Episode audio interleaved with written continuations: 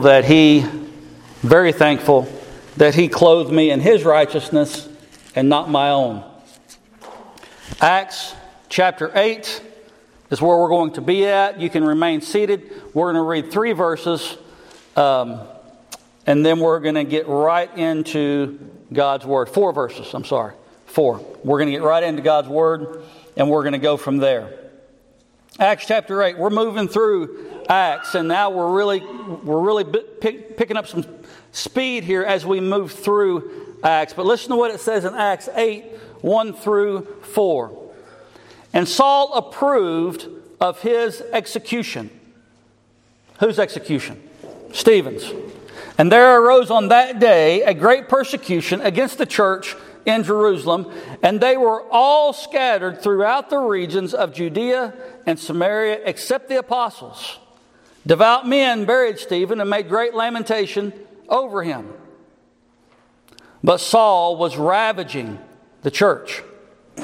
And entering house after house, he dragged off men and women and committed them to prison. Now those who were scattered went about preaching the word. Let's pray. Father, we love you and we thank you for your word today. We ask that you would bless it, Lord. We ask that you would bless the reading of it, Lord, that it would touch us and show us its truth, that it would work inside and cultivate a life that is worthy to be called Christian, Lord, that we would be able to live in such a way that would be counted worthy of persecution. Lord, I love you today, and I thank you for this text, and I ask that you would bless it, Lord. In Jesus' name, amen. All right, amen. Thank you, young lady. Thank you. All right, Acts chapter 8, 1 through 4. Everybody there? Amen. Say amen if you're there. All right. All right, so we're going to start with the execution. We're going to start with this execution. Listen to what it says. And Saul approved of his execution. What had just happened? Stephen had been stoned, right? The clothes were placed at the feet of Saul, showing that he was in approval of this stoning, of this murder of Stephen, the deacon. Rocks were thrown at Stephen until he died. Just a horrific, horrific death. Blunt force trauma, broken bones, internal hemorrhaging. Stephen died. Stephen was slaughtered. And Saul approved of his execution. As a matter of fact, chapter 8 here, the first verse really goes with chapter 7. And so you see that Saul is approving of this execution.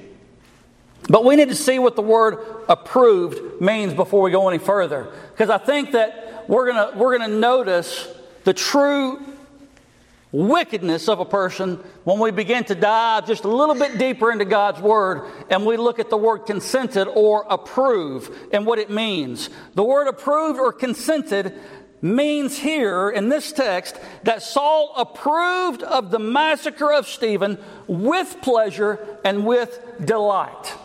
That this massacre brought him pleasure and it brought him delight. That he believed that he was doing God's work. So with a puffed out chest and a heart full of pride, Saul was full of pride. He was full of pleasure for this and delight.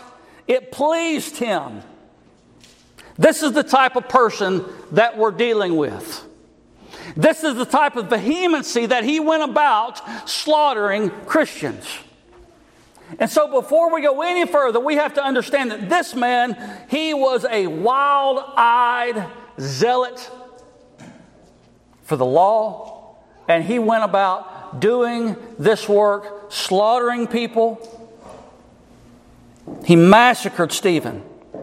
Massacred him. Turn with me, if you can, to Acts chapter 26. I want to read a passage to you because I want us to get a better understanding of the heart, this wretched heart of Saul before he was saved. Acts chapter 26, he's testifying here of who he was before he was saved. And listen to what it says. And I think this is all of us. And if we can't testify to this and say that this is our heart, in some way or another, if we can't testify to this, then we have a problem. Because the Apostle Paul here in the text, he is going to say what he was before he was saved. And listen to what it says in 26 verses 9 through 11. 26 verses 9 through 11. Remember I told you, he done this with great pleasure and with great delight. And this was what he was doing. Listen to what Paul says about himself in 26, 9 through 11. I myself was convinced that I ought to do many things in opposing the name of Jesus of Nazareth. And I did so in Jerusalem. I not only locked up many of the saints in prison after receiving authority from the chief priests, but when they were put to death, I cast my vote against them. He was proud of his actions when he actually did them, not here in this text. But when he did them, he was proud of his actions. He cast his vote against them. You ever cast your vote before? We have a luxury of casting our vote when we turn, 18, right? We get to go into the little voting booth, and we get to push the button and cast the vote, and we get a little sticker. And we're proud of the one that we chose. And we're proud that we voted. And here's the thing. This is what's taking place. This man was a wicked, wicked man. He was proud of his actions. Verse 11 says, and I punished them often in all the synagogues and tried to make them blaspheme. He says, I tried to make them blaspheme. This is how wicked he was. And in raging fury against them, I persecuted them even to foreign cities. This Saul was a wicked man. I can envision him now, wild-eyed, bent on destroying the New Testament church, glorying in the murder as he stood and watched. Adrenaline flowing through his veins because he thought he knew what he was doing was right. All the while he was wrong. This moment in history, right here in Acts chapter 8, when this intense persecution of the church starts, is a fulfilling of biblical prophecy. It's a fulfilling of prophecy, and I want you to write this down. This moment in history shows us many things, primarily prophecy being fulfilled. Prophecy being fulfilled. Here's the first one I want you to turn with me to, and we've already been there this morning, but that was my opening verse that I read with, but listen to this. We go all the way back into history, into the time of the patriarchs, into Genesis. We go all the way back to the beginning, the first book. Genesis. And we'll get back there into Genesis in chapter 49, and we see a story where a man is fixing to die. This man just happened to be named Jacob, or Israel. And he had 12 sons. Y'all recall this? Yes. Anybody with me? Y'all, yes, no, maybe? You're here. 12 sons. The last of which, his name was Benjamin. Now, Benjamin was born by Rachel. And Rachel died in the process. Y'all remember the story? Okay. So, she was going to name him something else, and the daddy came along and said, no, we're going to name him Benjamin. So, in Genesis in chapter 49, the daddy's about to die, Jacob or Israel. So he calls all his sons together, and he's going to give prophecy over them and blessings. And he gets to his last son, Benjamin. And this is what he says about Benjamin. Let's go there. 49, I want you to read this. I want you to mark it down in your Bible. And I want you to write two names up beside of it when I get done. Genesis 49, verse 27. Turn there with me. Because I want you to write down two names when I'm done reading it.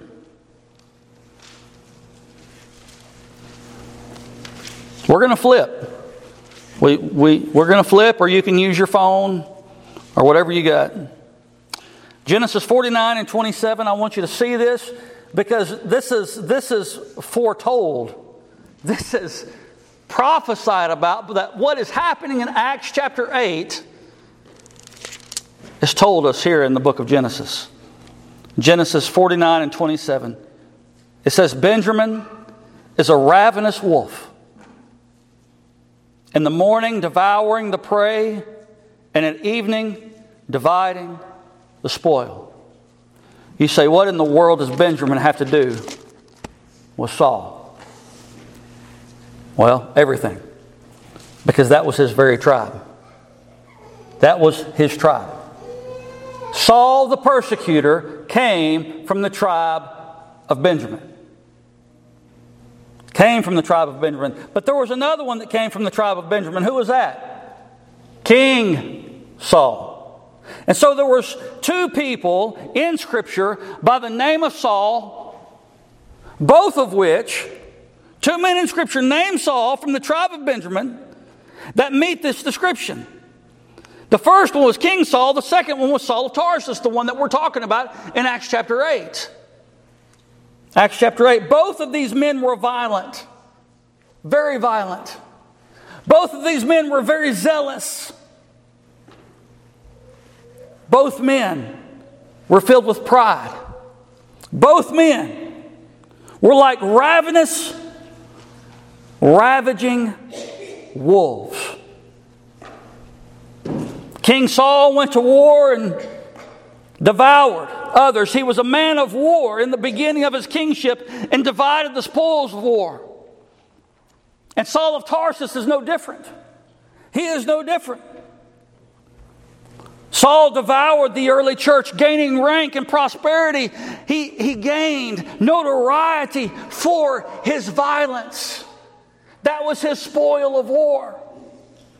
He persecuted the church in its infancy, and his spoil of war was notoriety and prosperity. He was rising the ranks, y'all. Saul was violent. King Saul was violent. Both from the tribe of Benjamin. So we see here in this passage of Scripture that 49, Genesis in chapter 49, is a direct correlation to not only King Saul in the Old Testament, the first king of Israel, but also Saul of Tarsus in Acts chapter 8. The one that was called to preach to the Gentiles. And we will get to that much later. So the prophecy is here fulfilled. And we're going to look at both of those Sauls later on in this text, but not today. We're going to look at them later on as we get through into the Apostle Paul and his story. The second prophecy that I see, and this is really simple. We've talked about this multiple times.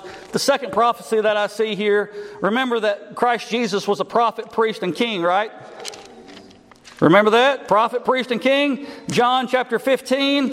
I've read it before. I'm going to read it again because we need to have this rehearsed in our ears. John chapter 15, 18 through 21. I'm not going to stay long on this because I know that we know it. Okay? But I want to read it out loud. John 15, 18 through 21. Listen to what it says. If the world hates you, know that it has hated me before it hated you. If you were of the world would love you as its own. But because you are not of the world, but I chose you out of the world, therefore the world hates you. Remember the word that I said to you. A servant is not greater than his master. If they persecuted me, they will also persecute you. This is a promise from Jesus. It's It's also a prophecy given by Jesus because he knew what was coming. We see it here fulfilled in Acts chapter 8, chapter 7 and 8, with the killing of Stephen and also the persecution of the New Testament church. If they kept my word, they will also keep yours. But all these things they will do to you on account of my name, because they do not know him who sent me. So we see the second thing that we see about this prophecy is that Christ Jesus prophesies that people will be persecuted. To what extent in my life, I don't know. I don't know if I'll ever see what happened here in Jerusalem at that moment in time, in that history in time. I don't know if I'll ever see it in my life. I don't know that. But Jesus tells us clearly that if they hated him, they will hate you. If they did not listen to him, they will not listen to us. If they persecuted him, that they would persecute us as well. Does everybody follow on that? Okay, so with that being said, we have to understand something. That this is Christianity is a call not to live, but a call to die. Do we get that? We have to understand that Christianity is a call to die. Following Christ will get you killed. Following Christ will cause a lot of things to happen to you. And so we see that prophecy here is being fulfilled. The third prophecy that I see that is being fulfilled is right here in Acts chapter 1 and 8. If you got a pen, you want to write this down. It just jumps off the page at me. The third prophecy is this. Jesus tells his disciples in Acts 1 and 8, but you will receive power when the Holy Spirit has come upon you, and you will be my witnesses in Jerusalem and in all Judea and Samaria and to the end of the earth. And it's in this very passage in Acts chapter 8 where this begins to happen. Do we understand that? Because of persecution, because of the things that were taking place in the New Testament church, because of Saul of Tarsus, people were scattered. And when I mean scattered, I mean scattered. But they took something with them, didn't they? What did they take with them? They took the gospel. They took the love of Jesus, and they took the gospel with them. And when that happened, it was just like a virus that Saul could not contain. And so this third prophecy here from Christ is that you'll receive power and the Holy Spirit has come upon you, and you'll be my witnesses in Jerusalem, Judea, and Samaria, and to the end of the earth. He didn't say Stephen's going to get his stoned to death, and then all of y'all are going to be drug out, and y'all are going to be scattered. But he did say that they would be witnesses. And here in this text, in this passage of Scripture, we see that very thing fixing to take place in Acts chapter 8. This is the passage. This ravenous wolf, Saul, scattered the sheep, pushing them. Where did he push them into? He pushed them into the surrounding areas. What were the surrounding areas? From Jerusalem to Judea to Samaria to the uttermost parts of the earth. This is where Saul was pushing the people. This was a wolf, a ravenous, raging wolf, just like it says in Genesis in chapter 49, and he was coming after the church. He was bloodthirsty. You know, it's been said that a wolf kills just to kill. We'll go about to the sheep and we'll kill to get the taste of that blood. I've seen cur dogs do that with chickens. Cur dogs. I've seen them do it with chickens. They get a taste of blood and then they go and they'll kill every single one of them that they get a hold of. Saul got a taste of blood. He got a taste for it. This wild-eyed man went about persecuting the church. The coolest part about this is that the early church was really, really good evangelists. Okay? They were really good evangelists because everywhere they went because they were fearful, genuinely fearful for their life. So they scattered, but in the process, they took the gospel with them and they were sharing the love of Christ with people that they come in contact with. They were really good evangelists. They couldn't help but to tell others about Jesus Christ. Today, it seems that the church has a muzzle on itself about who Jesus really is. We need to be telling people about Jesus. We need to be telling others about the Lord. True change had taken place in the people's life. How do I know true change had taken place? Let me share with you how I know true change had taken place. Because Jesus prophesied that they would go to Jerusalem, Judea, Samaria, and the uttermost parts of the earth. Well, here it's taking place. And what that means is people that were predominantly Jews are going now to the Samaritans and sitting with the Samaritans, sharing Jesus with them. This is how I know that they had really changed, because the Jews and the Samaritans did not get along. They hated them. The Jews hated the Samaritans. Samaritans hated the Jews. But here all of a sudden, Jesus comes on the scene. He tears down that middle wall of partition. He tears down that and removes that enmity between the two. And now we have Jewish people going out to the Samaritans, sharing the gospel with those that at one time they hated. This is evidence and proof that Jesus Christ was truly working in the lives of those that he called. Remember when Jesus in John chapter 4 said, I must needs go through Samaria? And the disciples were like, what? We ain't doing that. Are you kidding me?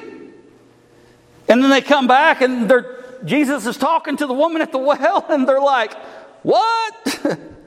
This was a big, big deal. We have to understand that hatred that they had was real. It was legitimate. They did not like one another, but something happened. Something happened when Jesus died and rose again. Something happened when the gospel was preached. And I'll tell you what happened. People trusted in Christ and their lives were changed forever.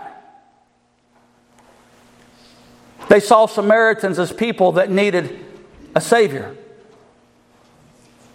They saw Samaritans as those that needed to be told about Jesus.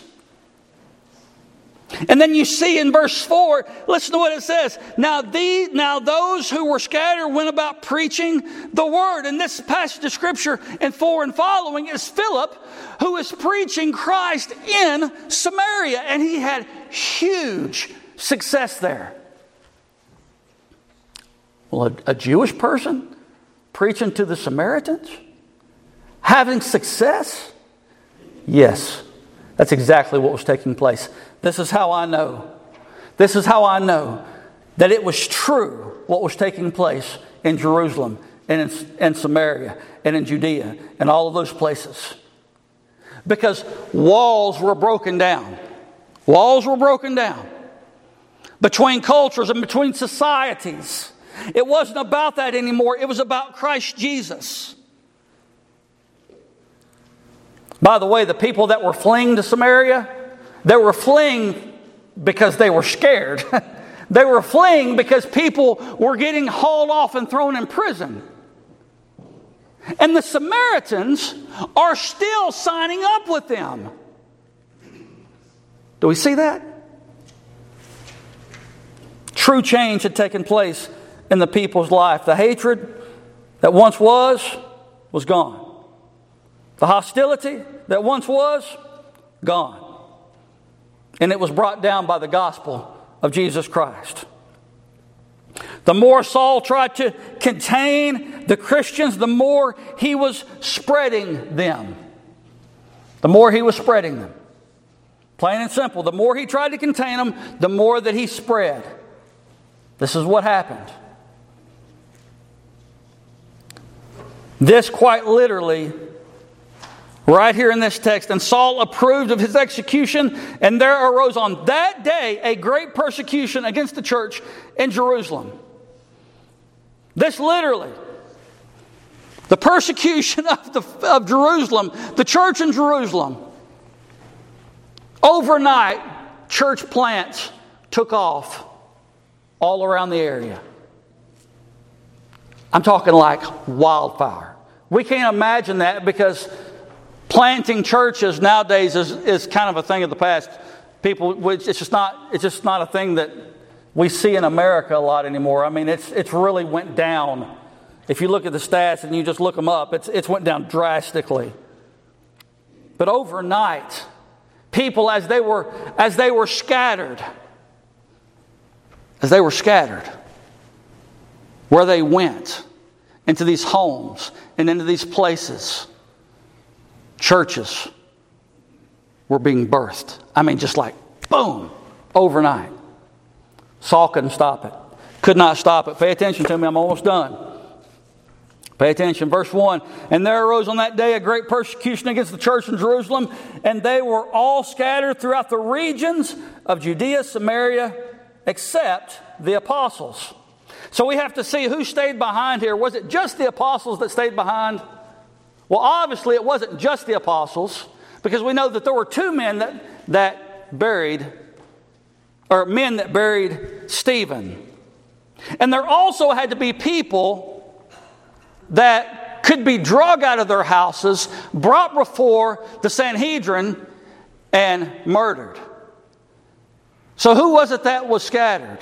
Who was it that left? Because there still had to be people in their homes. Not everybody left. Well, let me explain to you what happened. And I would believe this with a lot of the theologians as well. I don't consider myself a theologian, but I do agree with them on this. They say that more than likely those that were scattered were those preachers and those teachers, those disciples, those 70 or those 120. A lot of those were those that went out into the surrounding areas. Because it says in verse 4, and now those who were scattered went about preaching the word. And so we see that not everybody left Jerusalem. The apostles stayed in Jerusalem despite Saul ravaging the church. The apostles stayed there. There was also men and women that stayed there. And this is evident because we see where they were brought out of their homes and brought before the Sanhedrin. And Paul in chapter 26 says that he casted his vote against them so that they would be slaughtered. I want you to imagine something real quick. You're a Christian. You're sitting in your house and suddenly Saul bursts through the front door, back door, wherever. Crazy-eyed. I mean, this man is, I mean, he's gristled up like a bear. Crazy eye. He knows that your allegiance lies with Jesus Christ. You can't deny it. It's all over your house. You got scriptures all over your walls. You can't deny it. And he grabs Grandma, and he grabs Granddad. And he grabs Mom and Daddy. And he takes them to prison. And he casts his vote against them. And they're slaughtered right then on the spot. What do you do? Are you prepared? Are you expecting this? See, we have had the luxury in America to be able to be without persecution for so long that we think that we are in an isolated bubble where it cannot happen to us. True or not? It's very true. We're in an isolated bubble. It can't happen to us, but I want you to understand something, that it can. Verse 2, listen to what it says. Devout men buried Stephen and made great lamentation over it. And they weren't even supposed to do this. This went against the Jewish law to make great lamentation over a malefactor like this, Stephen, who was accused of blasphemy. He was accused of heresy. They weren't even supposed to cry over this. Jewish historians say that these type of people, they didn't even get to be buried with the lineage of their family. They had to be buried over somewhere else because they died as a malefactor, as someone that was wicked, someone that had went against the Lord. But these men here, they were devout men. They did not leave when things got hot. They stayed, risking their own life. They went and they took Stephen, a dead body. They cleaned him. They wrapped him up. And they buried him. And great lamentation was made. Great lamentation was made. They grieved for this man.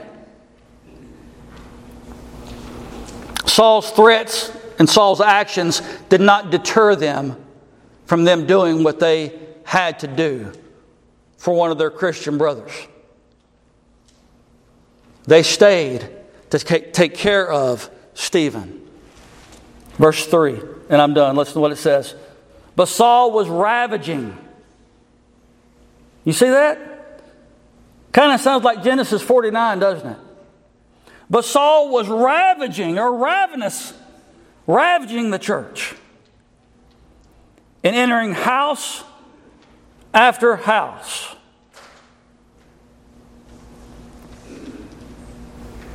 Guys, he went from house to house, pulling people out. This man was set on fire from hell. And he was dead set on getting rid of the church. We're going to see how the Lord is going to stop him later on. But listen to what it says. But Saul was ravaging the church and entering house after house. He dragged off men and women and committed them to prison. He was a ravenous wolf. The son of Benjamin was bad. My question for you today, are you ready for this type of persecution? Are you ready? This moment in history in the early church, was a very, very sad time. But make no mistake about it, it was a very, very much a time of liberation and joy as well. Because even though people were being slaughtered, people were being redeemed from their sins. They were being liberated. They were being set free from their sins. And they were being slaughtered. So it was a sad time, but it was also a time of joy and a time of freedom and liberation. And so here in the first three verses, it's just a kind of a really, really hard scene to try to imagine that the Apostle Paul that we love so much could be capable of such heinous acts. But in fact, he was. This is what the human heart is capable of outside of the grace of God. Verse 4 says, Now those who were scattered went about preaching the word. They didn't keep their mouth shut. They didn't go into other places. Quiet. They had a story to tell. They had truth to share. And that was the saving gospel of Jesus Christ. And they did just that. And in that moment, the church exploded with growth. Absolutely exploded. And so I pray today that as you look at this, you can see the heart and what our beloved Apostle Paul, and I love him. He's hard to read, man. And he is tough in the Scriptures. We're going to see where he is tough in the Scriptures. We're going to see that vehemency that he used against the church. We're going to see him use that in the church. And it's going to be awesome when we get to it. But we see here, before we move into that, what truly the human heart is capable of outside of the grace of God. And I pray that if you do not know the Lord, I pray that you would be able to see the wretchedness of the human heart and what it's truly capable of. And I pray that you would be able to understand and confess that Jesus Christ is Lord, believing in Him, trusting in Him by faith, and following Him. Guys, that's all I got for you today, 1-4 in Acts chapter 8. That's a new chapter, and it's a grim, grim chapter. But we're going to see some really good stuff in it later on as we go through this chapter. So let's pray. Father, we come to you today, and we are thankful for